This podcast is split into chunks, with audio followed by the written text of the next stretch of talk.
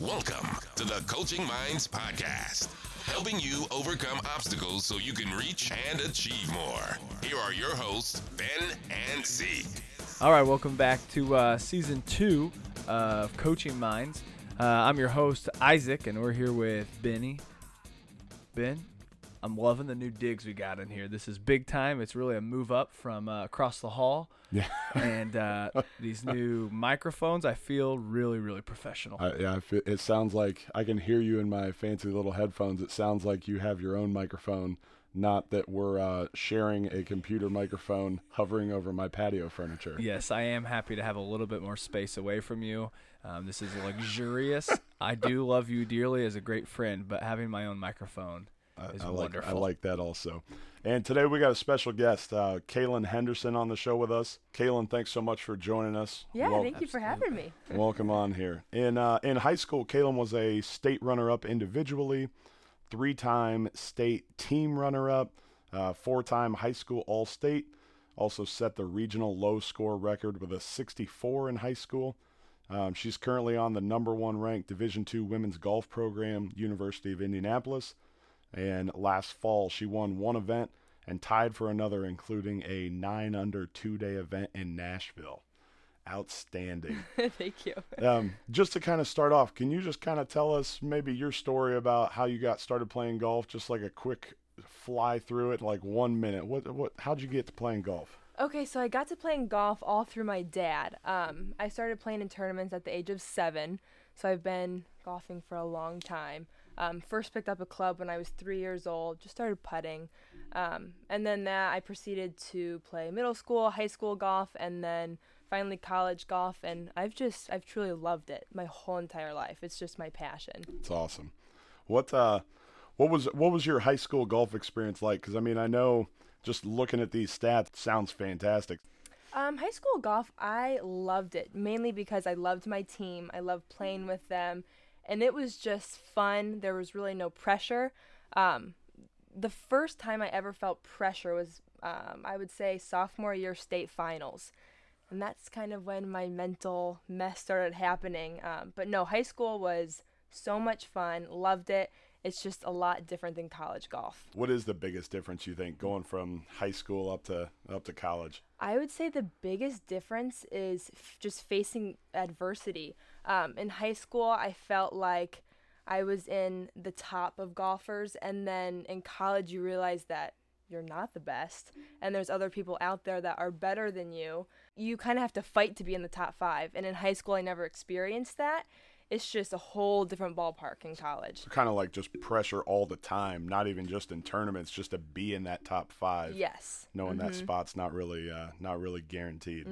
So we we talk about the focus cycle a lot, and you know what are you focusing on? How are you talking to yourself? What's your body feeling like? Um, I know you said your sophomore year that you kind of dealt with some stuff. What in in college? What have you noticed, or playing in big term tournaments? What have you noticed? Where do you think the most people kind of get off track or kind of get off target? Is that is that something that you notice other people struggling with? Yes, definitely. Um, I would say a lot of people feel pressure from their coaches um, because their coaches expect them to do well because you've spent all season training with them, and so they expect good scores from you. And I mean, a couple of girls on my team, before they even go out and play in a tournament, they're like, "Oh, I don't want to disappoint coach. I need to like have a good score." And so I feel like the pressure from the coaches gets to a lot of the girls, and I just see a lot of including myself, just a lot of mental errors out on the course. Sure. And I mean, you know, part of the reason that you guys are such great golfers is you have such incredibly high expectations of yourselves mm-hmm. also. Is how do you how do you balance that whole thing of, you know, you, you've got your parents that poured all this money in, you've got your coach that's working with you, you got your swing coach that's been working with you, you got your teammates, yourself. How do you how do you balance all that stuff? It's a lot because you don't want to disappoint anyone, especially yourself. Like, for instance, I put so much pressure on myself because I know what I'm capable of doing in golf. And um, all the people that follow my golf and the people that check in on my scores after each tournament, you don't want to disappoint them either. Sure. You know? And so that's just a, it's a lot of pressure Yeah, from everyone. right. Do you have any do you have any tools that you would recommend to, to other golfers, younger golfers like, hey, I tried this out, it really helped me a lot? I would say there are probably three things that I have learned from you. um, I would say positive responses. So, for instance, what I tell myself and what we kind of talked about was if I'm ever feeling pressure for my heart's racing um, before a tournament, I'll tell myself, I work the hardest, I have the drive, I'm the best golfer in the world. And I'll tell myself that like 20 times every time I feel pressure. And it's made a huge difference in my game. And then the second one is picturing my shot before I act- actually do my shot. And that helps a ton just because you're confident, you're more confident over the ball when you kind of feel like you already hit it in your head and like you saw where the ball landed and everything. The third one that helped me was just my pre-shot routine.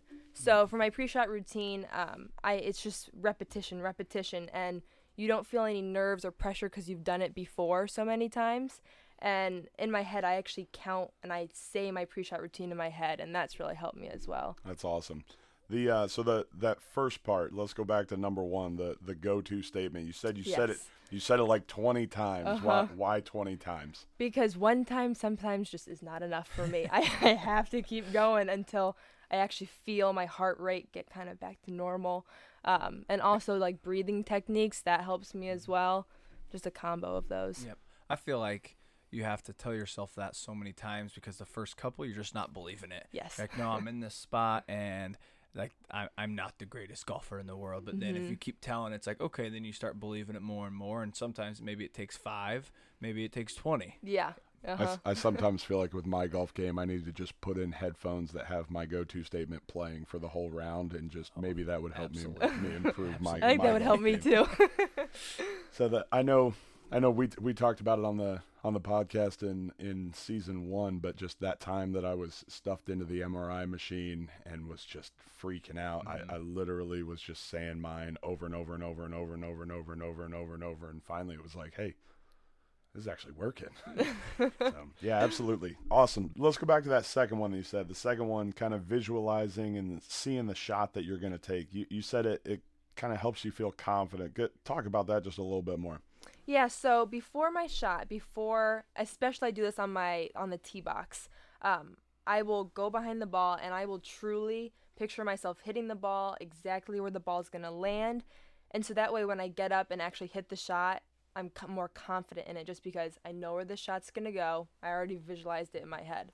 What do you do then? Because if I'm if I'm a coach sitting and listening to this, I'm like, oh, that's nice. So what do you do when you shank it into the woods or you slice it over into some water? You know that happens too. It does. I've done it. Um, if that happens, you just have to kind of forget about it and be like, you know what, mistakes happen. It happens to everyone. Yep. Kind of that confidence and refocus and just keep moving on. Yep.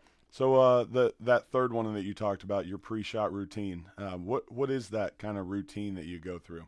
Yep. So my routine is it all starts from behind the ball. So I get behind the ball, I visualize my shot, I get up to the ball, I take like exactly two looks is what I take um, at the wherever I'm going, my target, and then I look back down at the ball and I take a breath and then I I go and I hit it. Do you think that kind of focusing on that routine helps you and kind of prevents other thoughts from wandering in, making their way into your mind? Oh, definitely. Because I'm the type of golfer that always thinks about my technique and my swing. And so I used like used to um, whenever I would get behind the ball, I would just start thinking about my swing and like, oh, I need to do this, this, this. And so thinking just about my pre-shot routine has really helped me cancel out those thoughts. Yeah. because you're gonna fill your mind with something, right? And so Right. if, if Can't you're just not, turn it off. yeah, and if you're not, you having that routine, it might be those negative thoughts, or yeah, you're thinking about the technique. Am I gonna hit this right, or that ball's maybe buried a little bit Yeah. deeper than what it should be, or those types Yeah, of things. thinking about the last shot you had or what this is going to do to your final score, all that. Mhm. Yep. So I got a six-year-old daughter. She just got a set of clubs for Christmas. She is so pumped. She's so excited. What? What? If you could go back, what would you tell six-year-old you as a Oh. golfer? That's a good question. Let's see, six-year-old me, um, like mental aspect or physical, like, or just kind of all of it. I mean, you're the one talking to yourself. All right. Well, I would start off solely putting and chipping because um, what my dad told me is a lot of people who start off swinging the club right away, they get defeated very fast. And so if you just keep the ball on the ground, just putting, that encourages you to want to keep playing. And then um, just the mental aspect, just have fun. Yeah. just make sure you have fun. Yeah. Yeah. Not put too much pressure on yourself. not Exactly. absolutely. That sounds like good um, advice for I don't know, roughly a 29 year old that's not very good at golf, and maybe I, he should just not go to the driving range and just go putt. I feel like you're going to owe Cailyn some money for this Yeah, free that- golf lesson you're getting here today. Absolutely. Short game is key. Um, Moving up to either middle school you or high school you. When do when do things start to change? What what would you say as you went up? Um, mentally, I would say sophomore year at state finals, and it's kind of interesting because um, at state finals, my freshman year, I was runner up, and so I was like, okay, I need to win it this year. I was putting so much pressure on myself, and this was the first year that my parents actually saw me get mental because I was freaking out. I was I had a really bad driving range session before the tournament started, and I was saying, "Oh my goodness, my swing's messed up. What do I do? What do I do?" And it was just not good from there. was this stuff that you were you were verbalizing and like your parents saw it, or was this all internal? I was verbalizing You- it to okay. them. Just my dad, though. To everyone else, I was playing it cool, obviously. Uh-huh. But to my dad, I was saying, "Dad, my swing is messed up. I have no idea what to do." I was freaking out. Do you, do you think as a as a younger golfer before then it was just kind of like th- there wasn't really that pressure and if you screwed up it didn't really matter. You- yes, You're just because not everyone again. was following your scores. Um, but at the state final, everyone's like eyes are on you. Gotcha. Mm-hmm. So from the from the mental side, preparation wise, maybe like as a eighth grader freshman, it would have been good to kind of learn how to control that focus a little bit, or your self talk, or your breathing. Oh yeah, I think people need to start focusing, including myself, need to start focusing more on the mental aspect of golf instead of the physical techniques. I really do, because I feel like that gives you a leg up on everyone else. Makes sense. So what uh, what plans do you have for the future after after college? So after college, my goal is to go pro to the LPGA. I would say that's my main goal right now, and then if that doesn't work out, which I'm really hoping it does, um, I don't know. Might go to cosmetology school. We'll see. Very cool. All right. Well, best of luck to you. Thank you so much for joining us. This has been fantastic. Absolutely. yes, thank you so much. That was awesome. That was that was great conversation. Good talking with her. Just kind of hearing where her mind was at um, at, at different points in her career. Right. Even going from being a six year old up to where she is right now Yep. and the mental side of it uh, was excellent. I thought that uh, the go to statement was pretty pretty big from what she was mentioning. Yeah, some something that you know she she put a lot of work into and really developed. And I think the key part was she said she repeated it over and over and over, just like that time that my, my wife was looking out the the glass and she was freaking out a little bit on the way up the mountain, and I said, "Hey, just say this," and she said it real quick and it was like that's stupid that didn't work well it's not like some magical wand that you just wave around and and it magically fixes everything Right. right but saying it over and over not only is that changing what that little voice in the back of your mind is you're talking instead of listening to that voice but it also changes your focus Absolutely. And there's a part to it I think where you've got to you have to be able you have to practice it. Like for myself, when I hit the ball into the sand golfing, I basically know it's going to be two strokes before I'm actually getting out of the sand. And when I finally get out, it's like we're talking grass blades um, out of it. And uh, but you know, I can't like walk up there and be like, "Oh, I'm putting this sucker right next to the pin. I'm gonna put this ball right next to the pin because I know I'm a great golfer and I'm a great golfer." If I haven't practiced it, Right. the go-to statements, you're not gonna believe it. Right. It's like you talked about in the first season about how you were a great coach and you you watched more film and it carried over. But if you weren't doing that, you wouldn't have that feeling inside. yeah you need that first part that hey i am confident in this part of my game so absolutely maybe for you on the way up to the sand it's time to show everybody how much work i put into my sand game There we go. and it's been a lot here of late I mean, at well, that's true. I mean, at some point, if you don't practice it, you're literally never going to get better at it. The the mental training plan isn't like a, a magical spell that makes you good at something you're you're not any good it at. It takes some work. Absolutely. What what about that second one though? That when when she brought up the coach and the pressure and the pressure that he put on everybody. Yeah, I, I, I thought that was interesting. Uh, part of that is the coach's job to make them understand, but also uh, as a coach, I don't want to freak my players out more Sure. than what, what they already are.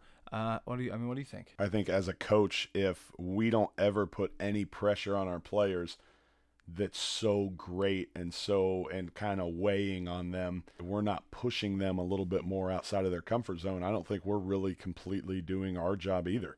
I know, you know, when we were when we were really looking into one off season, how can we get our punt returners to deal with all the pressure of a whole bunch of guys running full speed at you while you're staring up at the sky trying to catch something? Um, that, that's a lot of pressure. Absolutely. And it takes a special kind of person to be able to do that. And one of the things that we kept coming we kept coming across as we talked with all these great college programs was I want to make it as uncomfortable as possible in practice. I want all of August for them to just be miserable and to feel like I'm all over them so that I can figure out, hey, this person can handle the pressure and this person can't handle the pressure. And, and that's not a bad thing. Okay, Ben, what do you think about where she mentioned her best advice for your daughter? Yeah, six year old that just got a brand new set of clubs. Like a big time golfer and grow, grow to love the game, fall in love with it, so that when things do get tough, which they're going to, and when things are really difficult, that you still have that deep down inside. You've got that why. You've got that I I'm doing this because I love it. I'm doing this because you know that turns into grows into I love my teammates. I develop those relationships, but I mean, so important to at a young age to to have that love. But then there's kind of pairing that up. There there's also a point where this gets a lot more serious. You know, she said for her it was her sophomore year. Maybe her freshman year at state, it was kind of like, well, if I if I screw up, it doesn't really matter. I'm a freshman. Everybody Right. will forgive me. right. But then her sophomore year, feeling like, well, I've already succeeded. Yeah, th- that's that's pretty big time. I think in an individual sport and and everybody's eyes are on you, like she said. And then you start feeling that pressure because there's crowds following you. You see a scoreboard that's got your name on it. and you've got all those relatives from out of state that are following you on Twitter or following you on some website that's tracking you. Right. you. That's a whole new pressure that uh, I'd say it's probably that's a pressure that's hard to replicate in practice. Sure.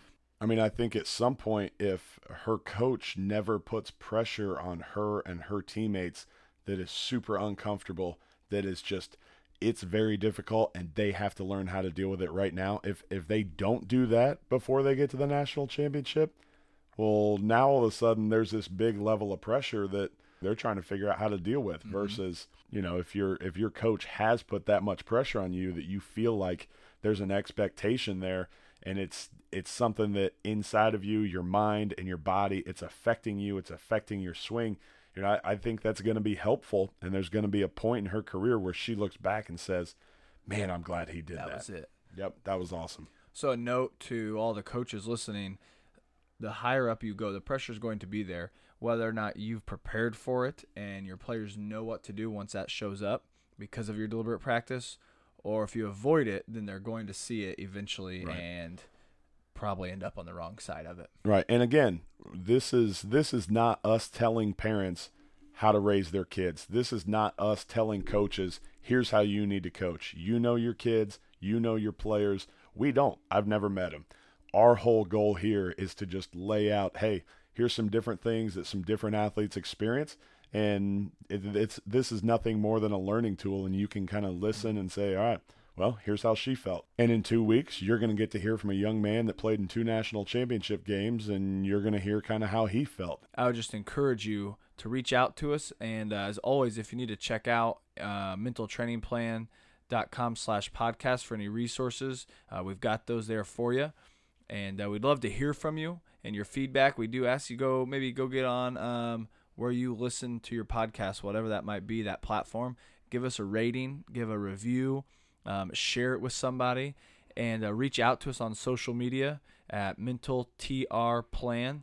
Uh, hit us up or just use the hashtag that we've been using of late, which is um, hashtag plan and execute. In the meantime, make your plan and put it to work. See that fancy new little soundboard device we got. I really tried not to laugh. during All right, we'll see you guys in two weeks.